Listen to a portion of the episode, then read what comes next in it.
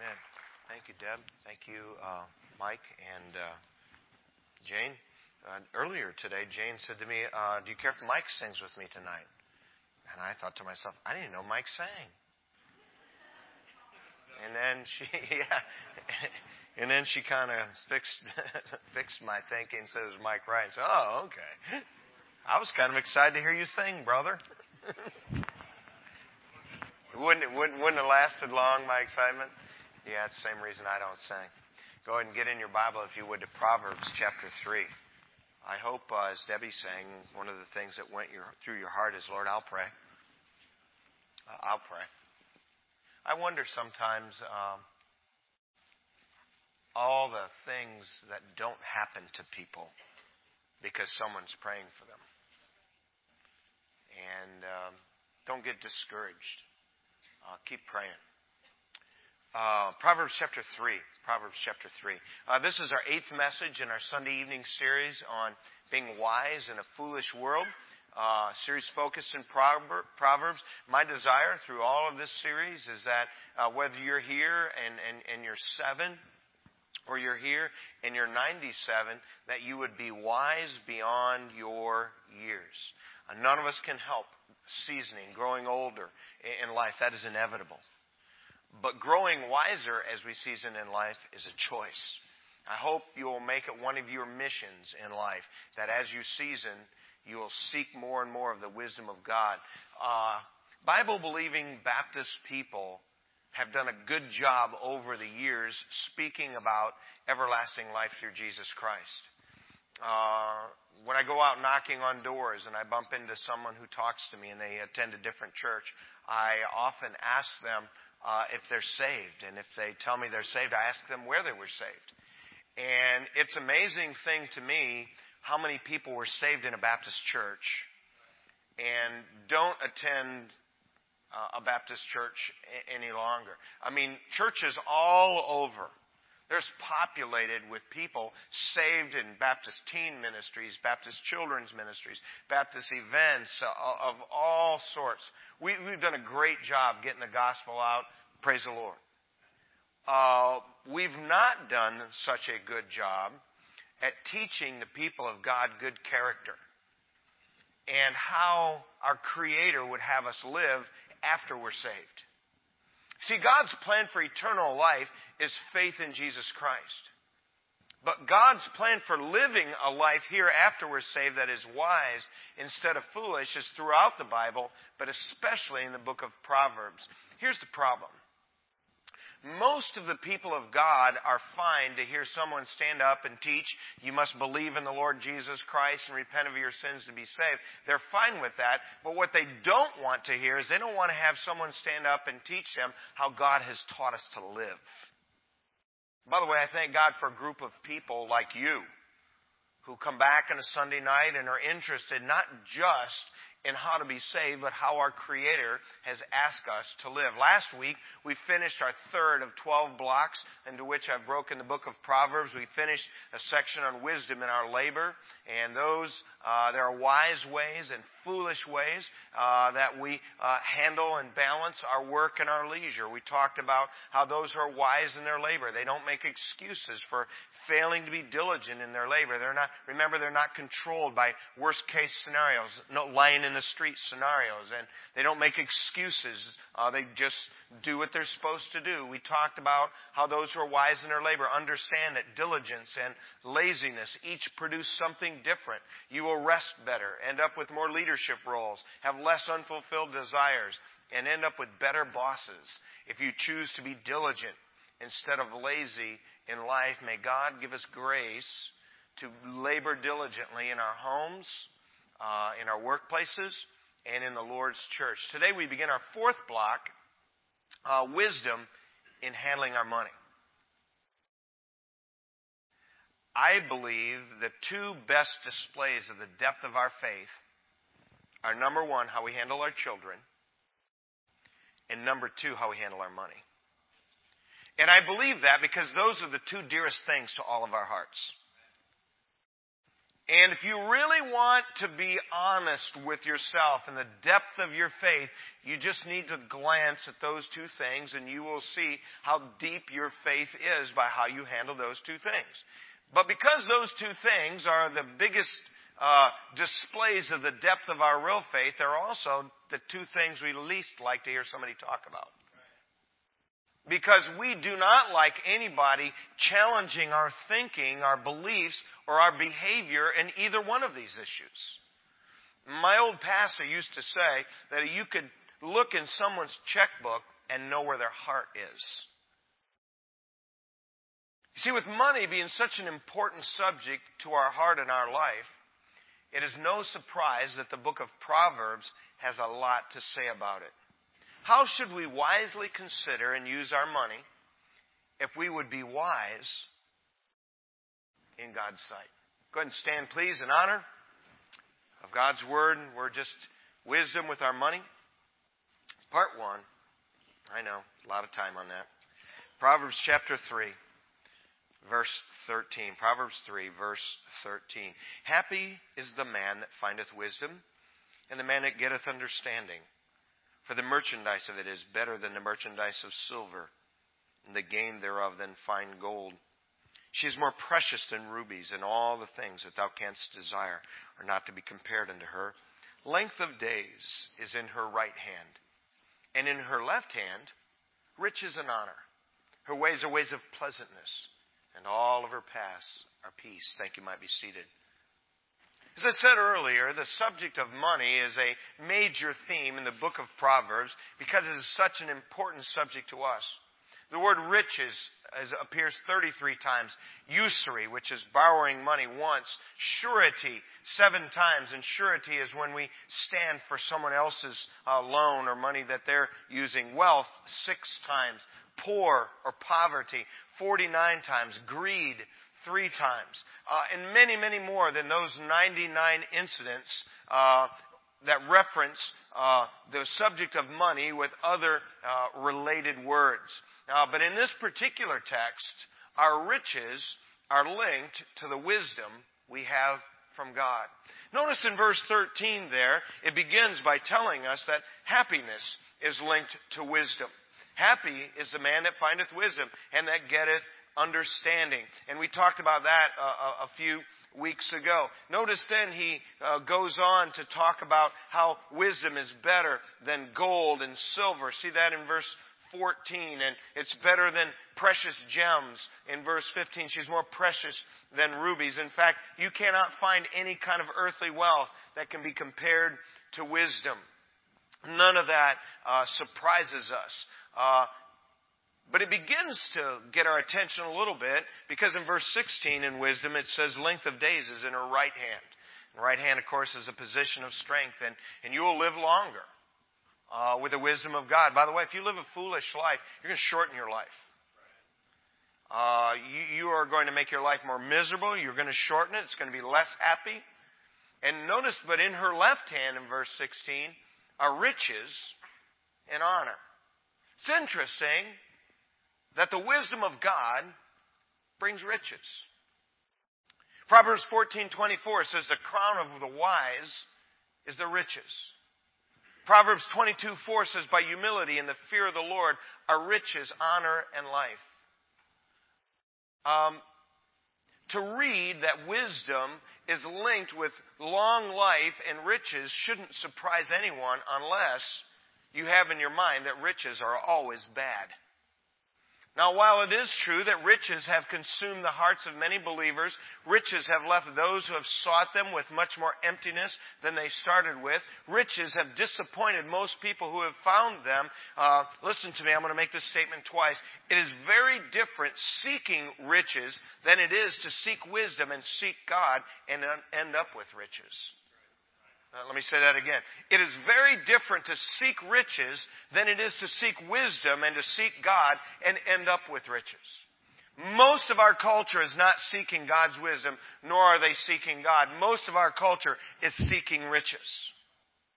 Now, money, of course, is a great servant. It is just a terrible master. And those of us who would be wise in God's sight will keep our desire for riches in check. The wise man said in Proverbs chapter 30 verse 8, Give me neither poverty nor riches. Feed me with food convenient for me. It's pretty obvious as we begin to think about this that we should be seeking wisdom from God and seeking God instead of seeking riches. By the way, before we move on, I think it's just important to point out that riches in this context is different from what we would call rich. This uh, riches in this particular context, God is not saying if you behave yourself wisely, you'll become rich. What He is saying is you will have wealth, you will have enough, you will have provision if you get, seek and get the wisdom of God. You will have enough. Now, we've already spent the last two weeks in a row talking about how it is through wise labor and diligence that God provides for His children and keeps them out of poverty. He gives us riches in that manner.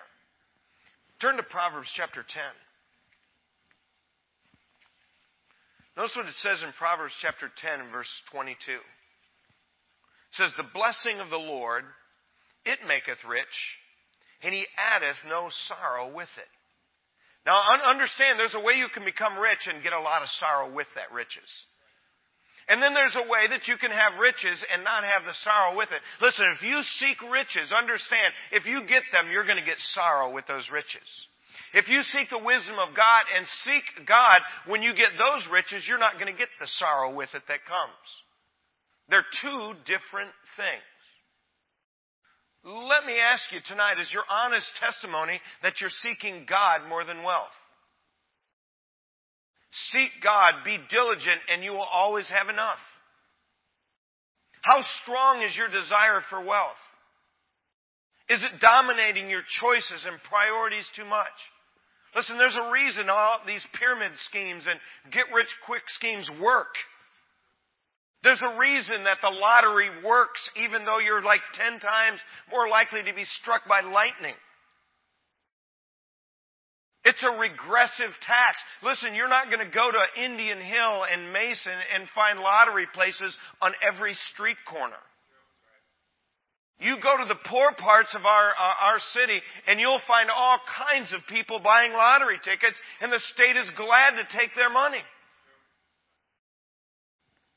Because mankind in general wants to be rich without labor, and that kind of wealth and that kind of method brings sorrow with riches.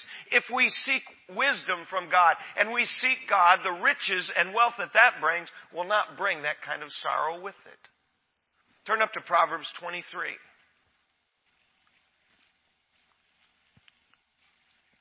This is kind of an interesting Bible principle.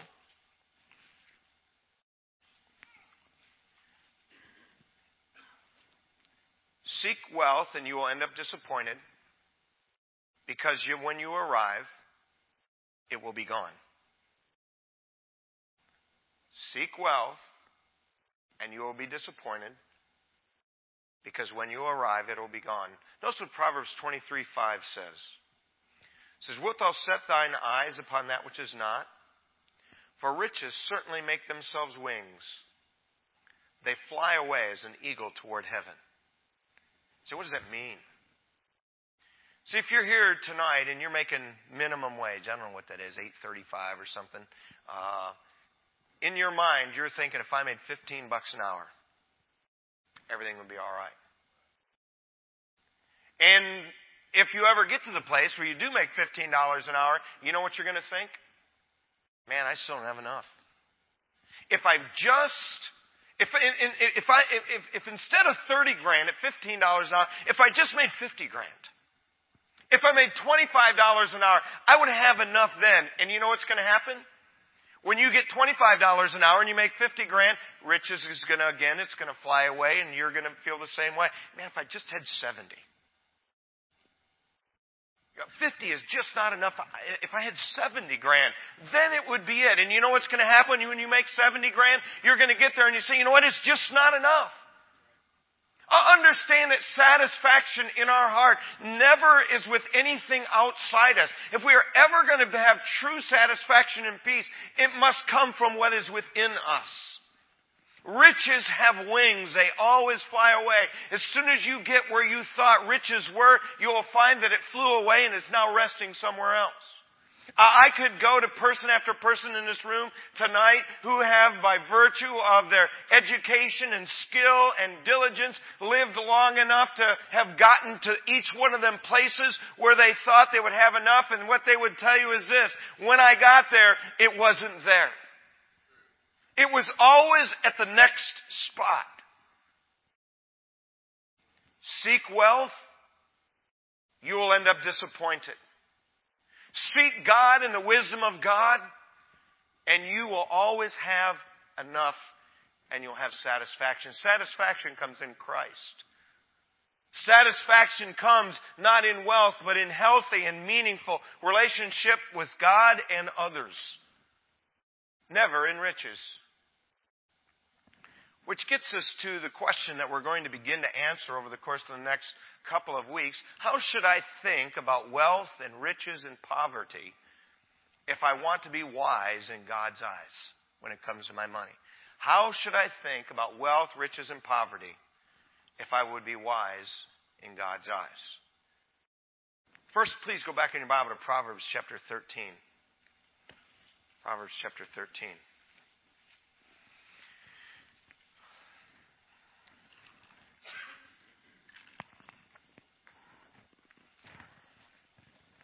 And tonight I want to talk about the priority of wealth. If I'm going to be wise in God's eyes with my money, I must have wealth in the right priority in my life. By the way, most people, wealth is number one. Most people. If I'm going to be wise in God's eyes, I must have wealth in the right priority. You say, what is the right priority? Number one, your life is more important than your wealth. Your life is more important than your wealth. Notice Proverbs chapter 13, verse 7 and 8. There is that maketh himself rich, yet hath nothing. There is that maketh himself poor, yet hath great riches. The ransom of a man's life are his riches, but the poor heareth not rebuke. Now, verse 7 isn't on our subject exactly, but it should be obvious to everyone here tonight that to be truly rich, you may or may not have much money. When I think of that, I always think about my grandparents who uh, we grew up next to when I was growing up. They, they had a farm, 65 acre farm, uh, worked from dawn to dusk, Monday through Saturday. Uh, had a big sign on the barn, on the fruit stand there, closed Sunday. Uh, barely had enough to get by. Every year, just enough to get by. Uh, two of the most contented people I've ever met. I can still hear my grandfather laughing. He laughed all the time. He had nothing, but he was rich. But verse 8 is the point that I wanted to make. Your life is more important than your wealth. In verse 8, he says, the ransom. By the way, before I go on, uh, uh, understand that uh, there's a lot of people with wealth who are really, really poor. You, you may or may not have read a recent new, news article about uh, Michael Phelps. You, you realize he was suicidal just a couple years ago. Suicidal. Uh, today, I understand his personal wealth is $55 million. And he was the most decorated Olympic athlete in history. And here's a guy who's got all this money and all this fame. Literally, everyone across the globe knows who Michael Phelps is, and he's suicidal and looking at his life and saying, Why am I here? Uh, in his particular case, he read a Rick Warren book about the purpose driven life, and I'm no big Rick Warren fan, and to me that book is just okay, but it helped him. I mean, I, I think about all these very wealthy comedians who've killed themselves. I mean, they have a lot of riches, but they're poor. I mean, what a tragedy that Robin Williams felt the way he did about his life. To me, he's one of the funniest and most clever people I've ever heard. John Candy, John Belushi. I mean, all these comedians, the people that make everybody else laugh and have all this money. Nothing inside. They're poor. And we need to make, make sure that we really understand what makes someone rich. But to our point in, in chapter 13 and verse 8, in the first part of that verse, it says, The ransom of a man's life are his riches. Now, this is one of those verses, uh, like much of Proverbs, you really need to just pause on and meditate on. But understand that because ransom money is less valuable than the life of the person being held, people trade money for life. And that's the first priority of wealth. Life is more important than wealth. Now, that may seem obvious. But to be honest with you, as I observe people's lives, it's not a principle that many people practice on a regular basis. Now, we often lament that it seems like the government and companies don't care. By the way, they can't care. Governments and companies don't care. People care. I'm not amazed that the government doesn't care. I'm not amazed that companies don't care. What I'm amazed at is that people don't care. What amazes me is that people value money over life. Now we know biblically speaking that our life is really just a vapor. It appears for a time and then vanishes away. It's very short and, and anybody in this room tonight is, who is 40 or 50 or 60 or 70 years old, if you were to ask them to say, how fast has it gone? They would say, a blink of an eye. It's almost as if we were born, we blinked and it was over. And, so when we begin to think about that, when we think about life being more value than money, understand that in, in some ways our life is our time here. For me to say, uh, I value life over money. Everybody says, yeah, that's right. Well, let me say this. But you know what? If life is really, in some ways, our time here, do you value your time here over money? We could all name people who scrimped and saved and behaved themselves wisely and they accumulated wealth. And when it gets down to the end of their life, they would spend tens of thousands of dollars or even spend it all for more time.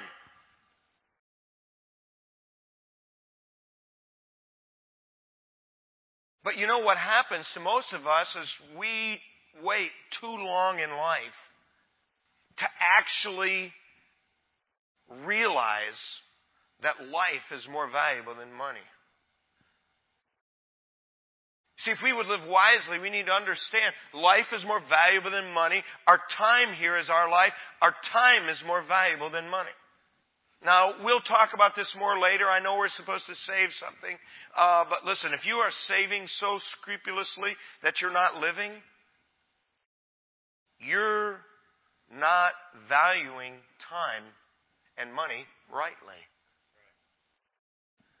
Uh, I know we're supposed to give something. We'll, we'll talk about that. But un- understand to have all these things in perspective is important. Listen, I would rather live in a smaller house and have time with my wife and children and time to serve God than have a big mansion and lots of wealth and no time with my family or to serve my God. That's what I'm talking about. That's valuing life over wealth. That's valuing time over wealth. I'd rather spend vacation with people I love and, than have extra money in the bank. I understand we're supposed to save something.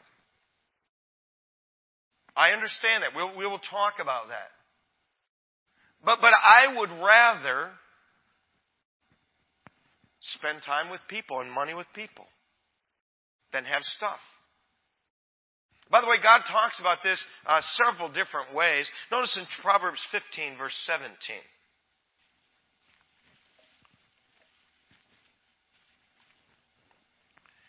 It says, Better is a dinner of herbs, and it's not herbs, Wally, who always hassles me about silent H's.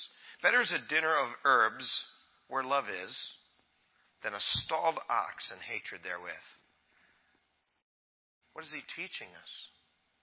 He said, Listen, you'd be better to sit down at a table with people that love you and eat lettuce than you would to have nobody who loves you to sit around the table and have a, uh, an ox in the barn and have all kinds of stuff. You say, why? Because life is more valuable than wealth. Turn up to chapter 17, verse 1. Better is a dry morsel and quietness therewith than a house full of sacrifices with strife. Listen, there's great value on peace in your key relationships. There, there, there's a great value on loving relationships. Loving relationships always take time to nurture. Always. And if we don't value time above wealth, we'll never handle this right. Don't misunderstand me. If you say, Brother Wally, uh, would you rather have uh, all kinds of a nice house and a nice car and a big bank account and nice vacations and all that stuff and healthy relationships? You say, uh, well, I'd rather have them both. but if I have to choose, I'd rather have healthy relationships and time for God than wealth. What choice are you making? I'm not asking you what you think should happen. I'm asking you, what are you choosing? Listen, I can look at your schedule if you have one, and I can tell whether you value uh, wealth over your relationships.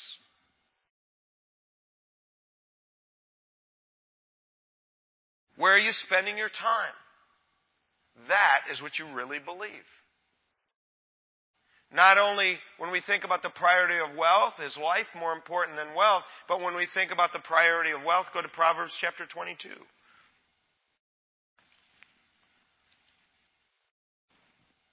Secondly, tonight, uh, our name is more important than our wealth. Notice what it says here a good name is rather to be chosen than great riches, loving favor rather than silver or gold. We'd be better to be loved than have silver and gold. We'd be better to have a good name than great riches. The priority of wealth is our name, and having someone care for us is more important than our wealth. Now, every person's name means something at birth. Many parents, not all, but many of them get books of names and they look through them and they look through what those names mean and they carefully pick that out uh, for their child or sometimes they pick a name they like even though they don't care what it means. I mean, we picked Caleb for a name uh, for one of our children. That means dog.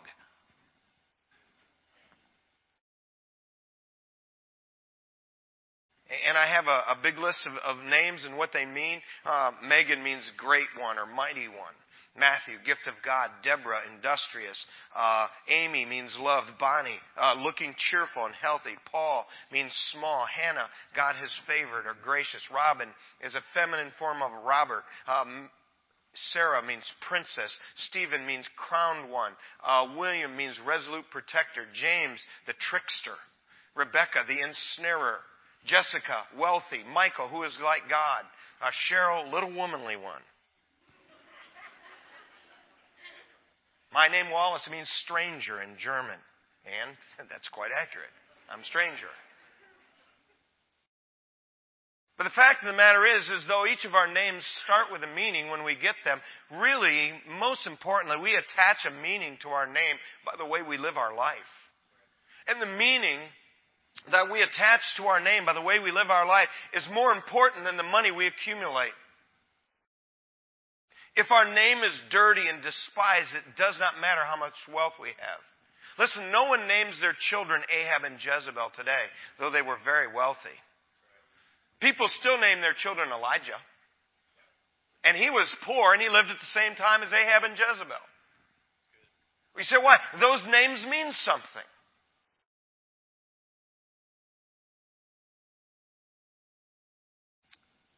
If you're dirtying your name among the Lord's people because of the way you live, you're making a bad choice. If you're dirtying your name to climb the ladder in business or in the community, uh, you've made your wealth more important than your name. Listen, all of us in the business world can name people who've stepped on anyone and everyone who got in their way to make more money. Listen, your wealth should not matter as much as your name. That is not a wise priority on wealth. We know people who've sold out their country, sold out their friends for ransom payment or promotion. Listen, the, the, name Benedict Arnold, I don't even know if they teach that stuff in U.S. history anymore, but listen, that name means something. It means traitor. To this very day, 200 years later. What is most important to you in your school, in your workplace, in your neighborhood, in the church? Uh, what is more important, your wealth or your name? Would you rather be known in your neighborhood as a person who's nice or the person with a nice house? Listen, those are two different things. I, I say this all the time. Listen, our neighbors, they don't know that the King James Bible is a better Bible. They do know that if we're Christian, we're supposed to be nice. What's most important to you? Your wealth or your name? Those who live with the wisdom of God value their name more than their wealth. Again, we're talking about the priority of wealth. If we would be wise in, in, in God's eyes, uh, we prioritize our name and being loved more than our wealth. Uh, and go to Proverbs chapter 28. We prioritize our life, our time above wealth. So, Brother Wally, I, I've got a, a five year plan to get our family out of its pickle. I just am not going to see my wife or kids for five years. Get on a 10 year plan. Amen? I, I man, I'm not to, I'm just shut up there. Uh, number three, we're talking about the priority of wealth. Listen, I always get into most trouble when I leave my notes. My notes get me in enough trouble. But at least I've thought through it. Uh, listen, I uh, don't mind getting in trouble so much when I'm in trouble for preaching something that's in the book. What grieves my heart is when, when I'm in trouble and, and, I'm in trouble for something I said it wasn't right. Amen? When you think about the priority of wealth, uh, number three, your integrity is more important than your wealth. Proverbs chapter 28 and verse 6. Well, that doesn't look right. Hmm. How about Proverbs 19:1? There's one of them in Proverbs 28 that matches that point, but I don't know what it is. What is it? Was it right? Well, go back to 28. I like to hear that. I'm right. Did you hear that, Sharon? I would love to hear that in a female tone of voice just once. You were right. Proverbs chapter 28, verse 6. I'll try it again. This time I won't look at chapter 29. Proverbs 28 6 says, Better is the poor that walketh in his uprightness than he that is perverse in his ways, though he be rich. Our integrity, our uprightness is more important than our wealth. Go back a few pages to chapter 19. That's what it says in chapter 19 and verse 1. Better is the poor that walketh in his integrity than he that is perverse in his lips and is a fool. The first part of that, again, same principle. If we're going to prioritize our wealth wisely, we prioritize our uprightness and our integrity above our wealth. You know what I've learned? Having integrity and living uprightly is always going to cost me money. What good is it if you become wealthy selling your body, selling drugs, taking advantage of people, stealing and being dishonest? You've got to live with you. And you've got to answer to God. You know, it is really easy to live with a flexible kind of integrity. So, what do you mean by that? I, I mean, you're honest until it's in your interest to be dishonest. And again, integrity always costs us money. It's easy to lose our integrity with the government. There's not a person here that doesn't feel overtaxed and underrepresented. Listen, if you say, hey, Brother Waller, would you like higher taxes? No.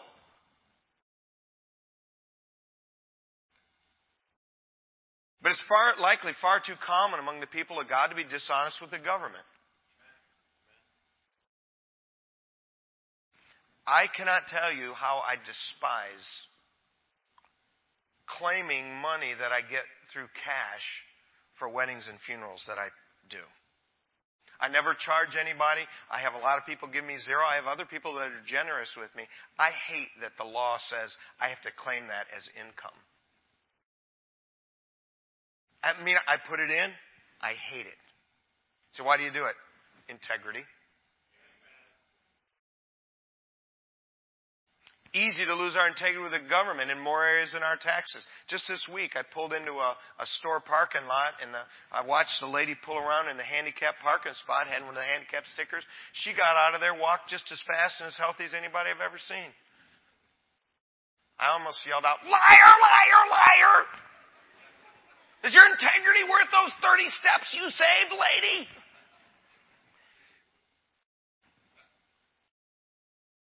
So, well, my grandma's got a handicap sticker and I borrowed her car. Well, park according to how well you walk, not granny.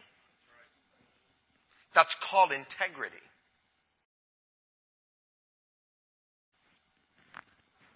I've known people, and many of you all have too, they live on complete government disability.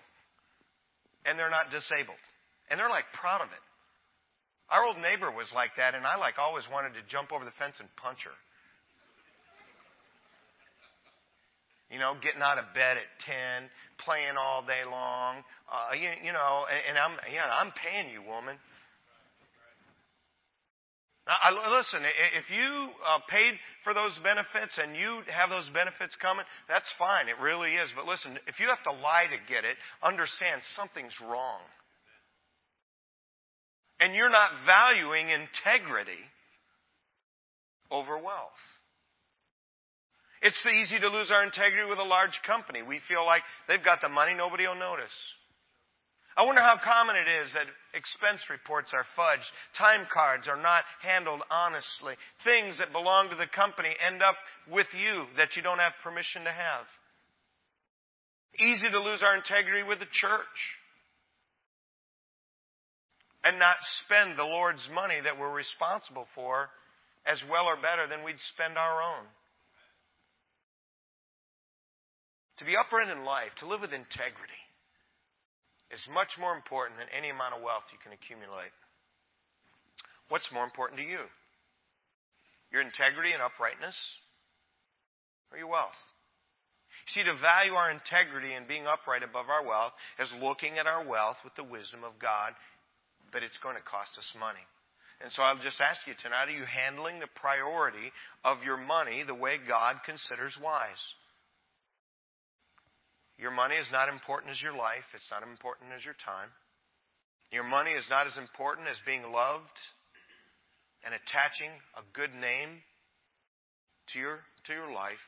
It's not as important as living with uprightness and integrity. Amen? No matter how uprightly you live, you will never live uprightly enough to deserve eternal life. Eternal life is the gift of God through Jesus Christ. If you're not saved, you need the Lord. And for those of us who are saved, we need to understand that the message of God to us goes beyond believe in the Lord Jesus Christ and thou shalt be saved, though that takes care of eternity. If we want to live a life that's blessed and honors God, we must live wisely. Amen? If you'd stand tonight.